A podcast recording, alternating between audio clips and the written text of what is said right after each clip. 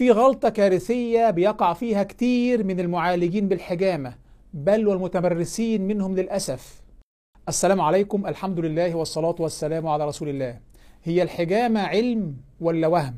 هل لها تأثير طبي ملموس في أوراق علمية معتمدة Peer Reviewed بالكلام ده؟ ولا الموضوع كله بلاسيبو من أوله لآخره، مجرد تأثير وهمي؟ يعني بتظبط الجهاز المناعي، مسكن عام للآلام، بتعالج أمراض في جسمك ما تعرفش عنها حاجة. هل الكلام ده طبي؟ هل في أوراق علمية معتمدة بهذا الكلام؟ هل جائزة نوبل في الطب للعام 1998 تدعم الحجامة؟ تنتصر للحجامة؟ هل الكلام ده صح؟ بص، حلقة مهمة جدا. وبعدين خد بالك، لو في حديث واحد صح في الأمر بالحجامة وحضرتك عشت لي فيها دروشة علموية، ما في دروشة علموية زي ما في دروشة دينية. الدروشة العلموية اللي هو بيكون فيها البني آدم منفوخ ومنبطح ومكتفي بالغرب، فبيعمل بريجادجمنت اللي هو أحكام مسبقة على الحجامة والحبة السوداء وعجوة المدينة وهذه الأمور، بيدي أحكام مسبقة جاهزة.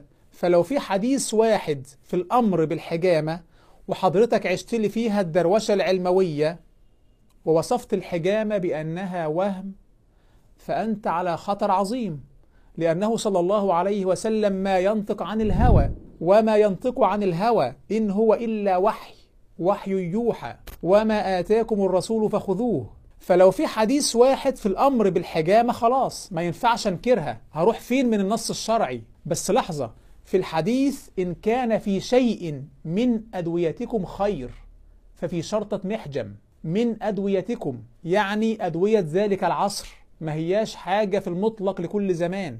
لحظة، استنى عليا، في أحاديث أخرى توجه للأمر بالحجامة في المطلق، خير ما تداويتم به الحجامة. بص، الحلقة دي أدعوكم تشوفوها للنهاية، احتسبوا الوقت لله عز وجل، لأن النظر في النص الشرعي والتسليم له والعمل به وفق ما أراد الله هو طريق الاستقامة الأوحد. فاستقم كما أمرت وليس كما تهوى، إنما الانبطاح للسائد ويقولوا عليا مش عارف إيه، فهذه إمعية نهايتها سودة دنيا وآخرة. يلا نبدأ هذه الحلقة. وبالمناسبة المراجع والأوراق العلمية اللي هعرضها في هذه الحلقة من جامعة هارفارد، والموقع الرسمي لجائزة نوبل، و NIH، وأي مرجع أو ورقة علمية بعرضها الرابط بتاعها في الوصف. هيا بنا. لا يحصي لساني ثناء عليك، فكل صلاحي منك وإليك، عظيم العطايا مبسوطة يديك، تنفق كيف شئت والشر ليس إليك. من كم شهر كان عندي ألم في مفصل الركبة، وبما إني في المجال الطبي بكالوريوس طب وجراحة دفعة 2004، يعني في المجال من حوالي 20 سنة، فطبيعي المسكن للضرورة. الحاجة العملية اللي جابت نتيجة معايا في الإنجاز بفضل الله هي التدليك. تدليك عادي للركبة، تدليك تدليك. التدليك بيقفل بوابات الألم. يعني إيه بوابات الألم؟ لو شاكوش خبطك في صباعك بتدلك صباعك بسرعة، دي آلية إحنا عارفينها بالفطرة. أنت بالحركة دي بتقفل بوابات الألم الشديد بتاع الشاكوش، وبتفتح بوابات الألم الخفيف بتاع التدليك، فالألم بيقل. ده الاحتكاك الخفيف ولو بريشة بيغلوش على مسار الألم الشديد، فما بالك بقى بالوخز الإبري، الناس اللي بتستخدم الإبر الصينية، وهنيجي لهذا الموضوع بالتفصيل.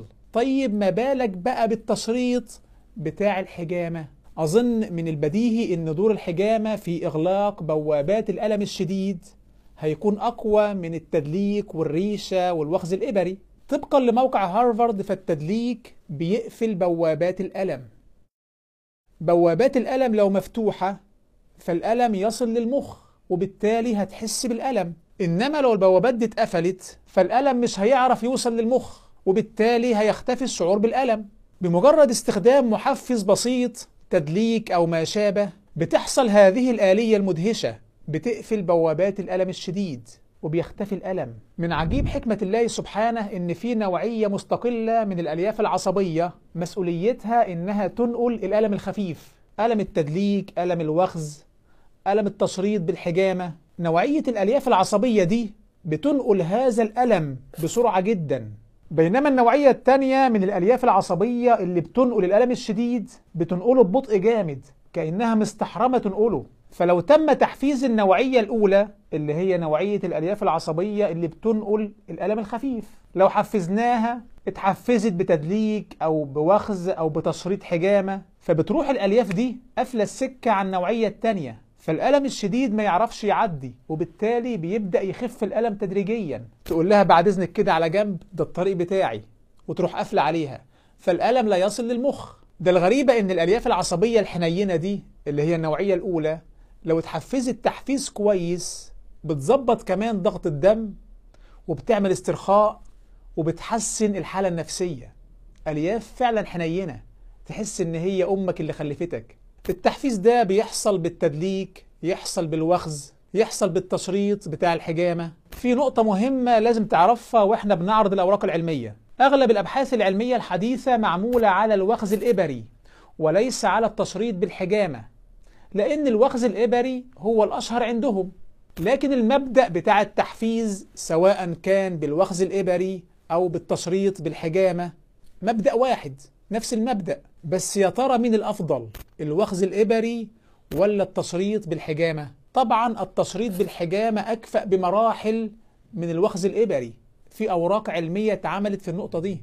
التشريط أكفأ وتأثيره أقوى وبيظبط آليات كتير في الجسم أكتر من الآليات اللي بيظبطها الوخز الإبري، فالتشريط فوائده تفوق الوخز الإبري، والوخز الإبري أصلا فيه كارثة هنعرضها بعد شوية. لكن أنا بلجأ للدراسات اللي اتعملت في الوخز لأن زي ما قلنا هو الأشهر في الغرب، دراسات معمولة فيه أكتر. الآلية التانية اللي بتعملها الحجامة غير آلية تسكين الألم، وآلية تسكين الألم ما هياش آلية سهلة، ده نص الدواء مسكنات، أغلب الصيدلية مسكنات نون ستيرويدال انسايدز.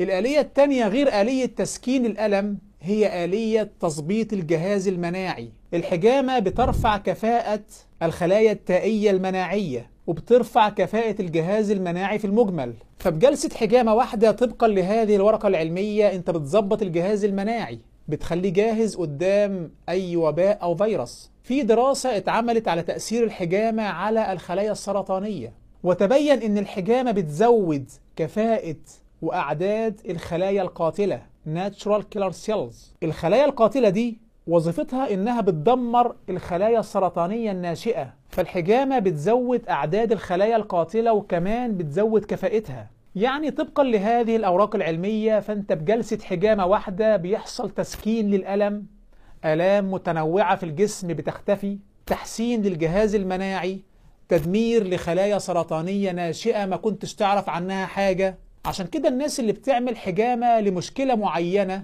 بتكتشف إن في حاجات قديمة في جسمها اتحسنت مع إنها أصلا مش عاملة الحجامة للحاجات دي.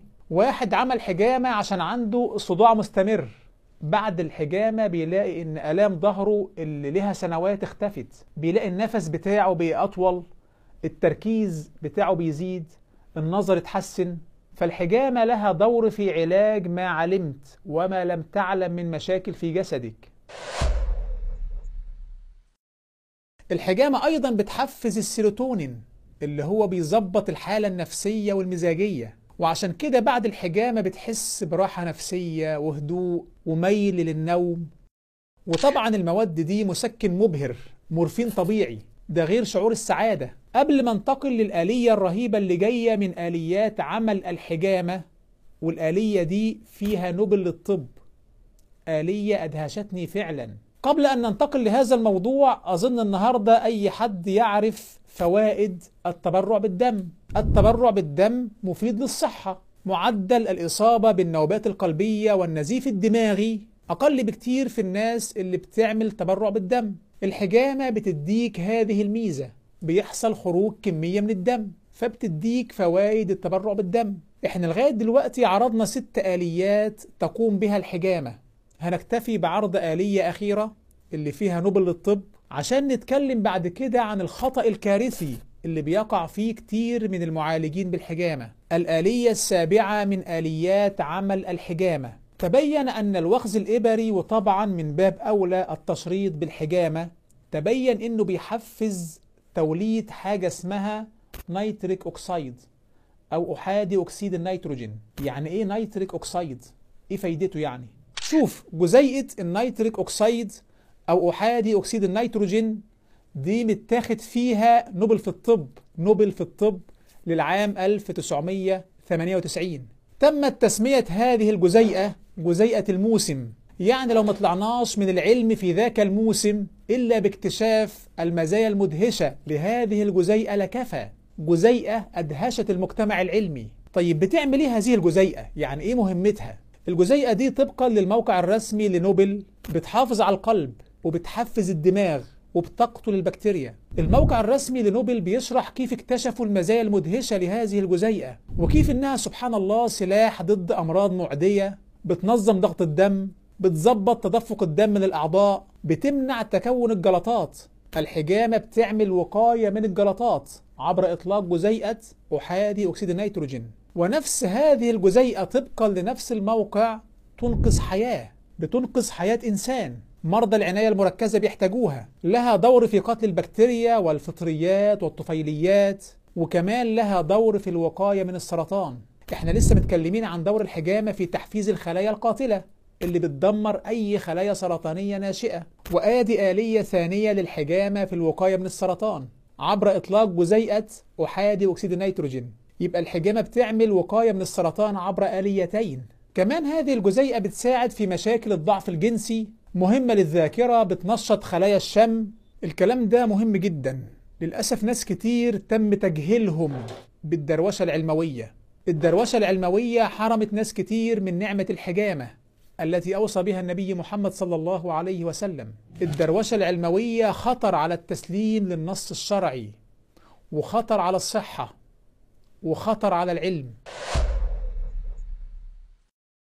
طب هل في أدلة شرعية صحيحة صريحة على إن الحجامة ما هياش مرتبطة بزمان مضى وانتهى؟ هل في أدلة شرعية على أنها نافعة بالأمس واليوم وغدا؟ النبي محمد صلى الله عليه وسلم لا ينطق عن الهوى، وما ينطق عن الهوى إن هو إلا وحي يوحى. قال النبي محمد صلى الله عليه وسلم: خير ما تداويتم به الحجامة. أهو كلام صريح مباشر، خير ما تداويتم به الحجامة. لم يربطها صلى الله عليه وسلم بزمن دون زمن، وهو لا ينطق عن الهوى. وقال أيضا صلى الله عليه وسلم: إن كان في شيء من أدويتكم خير ففي شرطة محجم. وقال صلى الله عليه وسلم: الشفاء في ثلاثة. كلام مباشر أهو، شربة عسل، وشرطة محجم، وكية نار. وأنهى أمتي عن الكي. الشفاء في ثلاثة، كلام واضح. الحجامة شفاء بلفظ حديث النبي محمد صلى الله عليه وسلم. بل وقال صلى الله عليه وسلم، وركز في هذا الحديث، إن أمثل ما تداويتم به الحجامة والقسط البحري. شوف الكلمة، أمثل ما تداويتم به الحجامة، فدي نصوص صريحة في مشروعية الحجامة والترغيب في المداواة بها. في عندنا حوالي 60 حديث في الحجامة، 60 حديث. وقال صلى الله عليه وسلم: ما مررت ليلة أسري بي بملأ من الملائكة إلا كلهم يقول لي عليك يا محمد بالحجامة. وفي حديث آخر: يا محمد مر أمتك بالحجامة. ما كان أحد يشتكي إلى رسول الله صلى الله عليه وسلم وجعا في رأسه إلا قال احتجم. وطبعا آليات عمل الحجامة في وجع الرأس آليات كتير: مسكن ألم، تظبيط الضغط، تحفيز المخ، الهدوء النفسي. آليات كتير شرحناها. وما ينطق عن الهوى. وهو صلى الله عليه وسلم احتجم أكثر من مرة، حجمه أبو طيبة. فالموضوع ما فيهوش ثغرة علمية ولا ثغرة شرعية لمن يحاول أن ينكر هذه النعمة العظيمة، نعمة الحجامة. وعلى فكرة الدرويش اللي هاجم الحجامة وشغال أخصائي جلدية، أنا واثق إن هو بيوصف لمرضاه اللي بيعانوا من تساقط الشعر، بيوصف لهم الديرما رولر اللي هو أحدث صيحات علاج تساقط الشعر بتشريط فروة الرأس. الناس دي بتعيش تناقض عجيب، دروشة علموية مقرفة. يبقى الحجامة لها آليات عمل كتير، وموضوع التشريط في الحجامة المشرط يعني الموضوع ده ليه فوائد مدهشة.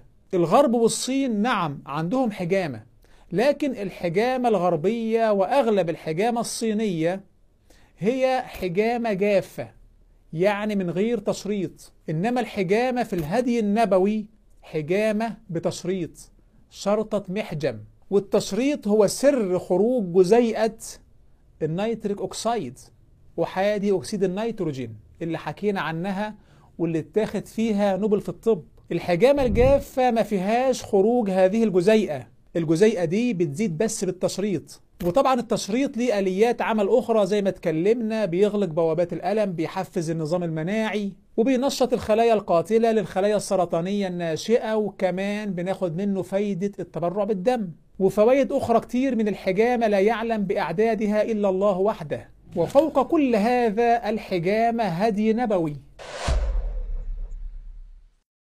طيب إيه هي بقى الغلطة الكارثية اللي بيقع فيها كتير من المعالجين بالحجامة بل وبعض المتمرسين منهم للأسف؟ الغلطة دي لا تمس فقط صحة المريض وإنما أيضا تمس جناب العقيدة، جناب الدين. أظن الآن بعضكم بدأ يعرف الموضوع. الغلطة دي ألا وهي الحجامة على مسارات الطاقة. يقول لك هعمل لك حجامة على مسارات الطاقة. بص في الأول عشان نفهم، لو عملت وخز إبري في أي مكان في الجسم هيكون ليه فوايد، لو عملت حجامة تشريط بالحجامة في أي مكان في الجسم هيكون ليه فوايد. الجسد منظومة واحدة، إذا اشتكى عضوا تداعى له سائر جسده، لو تم تحفيز جزء واحد بتنشط كل الأجزاء. فحصول فوايد من الوخز الإبري على مسارات الطاقة لا يعني أن مسارات الطاقة صحيحة. حصول فوايد من الحجامة، التشريط بالحجامة على مسارات الطاقة لا يعني أن مسارات الطاقة صحيحة. فكرة مسارات الطاقة هي فكرة هندوسية، بوذية، طاوية، وثنية، حلولية، إلحادية. بجد فكرة خرافية كفرية لا علاقة لها لا بطب ولا بعلم ولا بتشريح ولا بالإسلام. طبعا الهندوس والبوذيين والطاويين بيؤمنوا بحاجة اسمها وحدة الوجود. وحدة الوجود، الإله في معتقدهم الكفري الوثني بيحل في المادة، الإله جوه المادة، تعالى الله عن كفرهم. الإله عندهم هو طاقة كونية سارية في الكون، عقيدة وثنية حلولية، والطاقة الكونية دي اللي هي الإله عندهم هي اللي بتدي الحياة وبتحفظ الكون. الطاقة الكونية لها أكتر من اسم، اسمها تشي أو كي في الطاوية، واسمها برانا في الهندوسية. فدي ناس بتعبد أوثان نسبوا لخرافة الطاقة الكونية الخلق والإيجاد والتقدير. المهم الطاقة الكونية في معتقدهم بتخش جوه الجسد فبتدي طول عمر ورزق وصحة. الإله في معتقدهم بيدخل جواك. طيب الطاقة الكونية دي أو الإله عندهم هيدخل إزاي جواك؟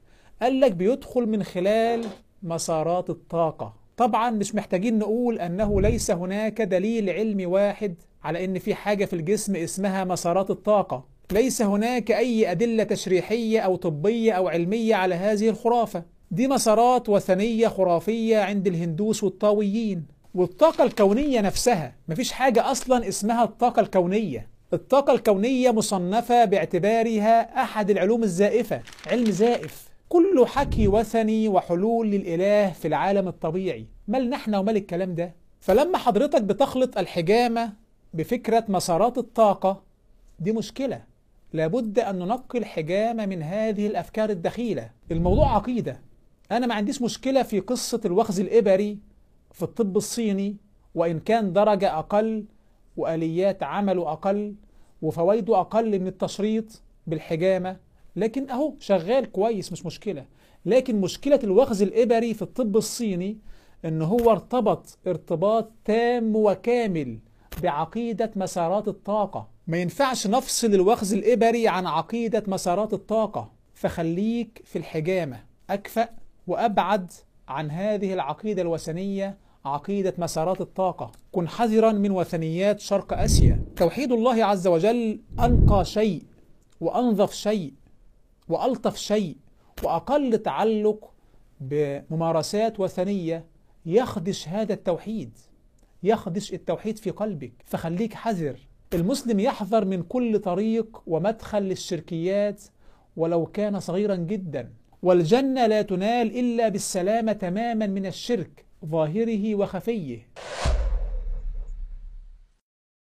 ولو حد قال لك ما يمكن في طاقة كونية الله سبحانه خلقها وهي من جملة الأسباب التي قدر الله بها الشفاء والصحة، ما هياش الإله لكن يمكن ربنا يكون خلقها، فحب أقول لحضرتك أن هذا الكلام من شرك الأسباب، هذا الكلام من شرك الأسباب، لأن الطاقة الكونية ليست من جملة الأسباب التي جعلها الله أسبابا. الطاقة الكونية مجرد تصور وثني عند الهندوس وعند البوذيين وعند الطاويين، بالضبط كمان يعتقد بالطلاسمات والتمائم والكلمات الشركية، هي بالضبط. وطبعا أنا فصلت في موضوع الطاقة الكونية في كتابي الإلحاد الروحي لمن أراد أن يراجع هذا الموضوع بالتفصيل، رابط الكتاب في وصف الفيديو. أصلحنا الله وإياكم لتحقيق شروط لا إله إلا الله. كمان لازم نعرف إن الريفلكسولوجي أو علم المنعكسات خرافة، الريفلكسولوجي وهم وأكذوبة، مفيش حاجة اسمها ريفلكسولوجي ولا علم منعكسات، دي كلها خرافات وزبالات قديمة.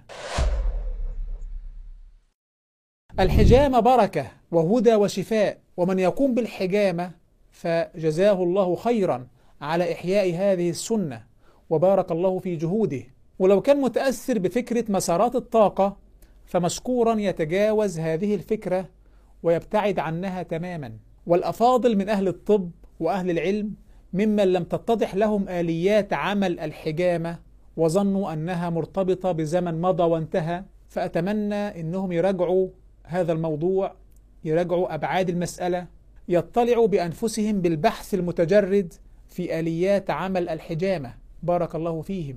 وفي الأخير لا أملك إلا أن أقول جزاكم الله خيرا على حسن الاستماع، لا تنسوني من صالح الدعاء، وما كان من توفيق فمن الله وحده، وما كان من زلل أو خطأ أو نسيان فمني ومن الشيطان. نلتقي على خير، والسلام عليكم. بسم الله الرحمن الرحيم. والنجم إذا هوى، ما ضل صاحبكم وما غوى، وما ينطق عن الهوى، إن هو إلا وحي يوحى، علمه شديد القوى.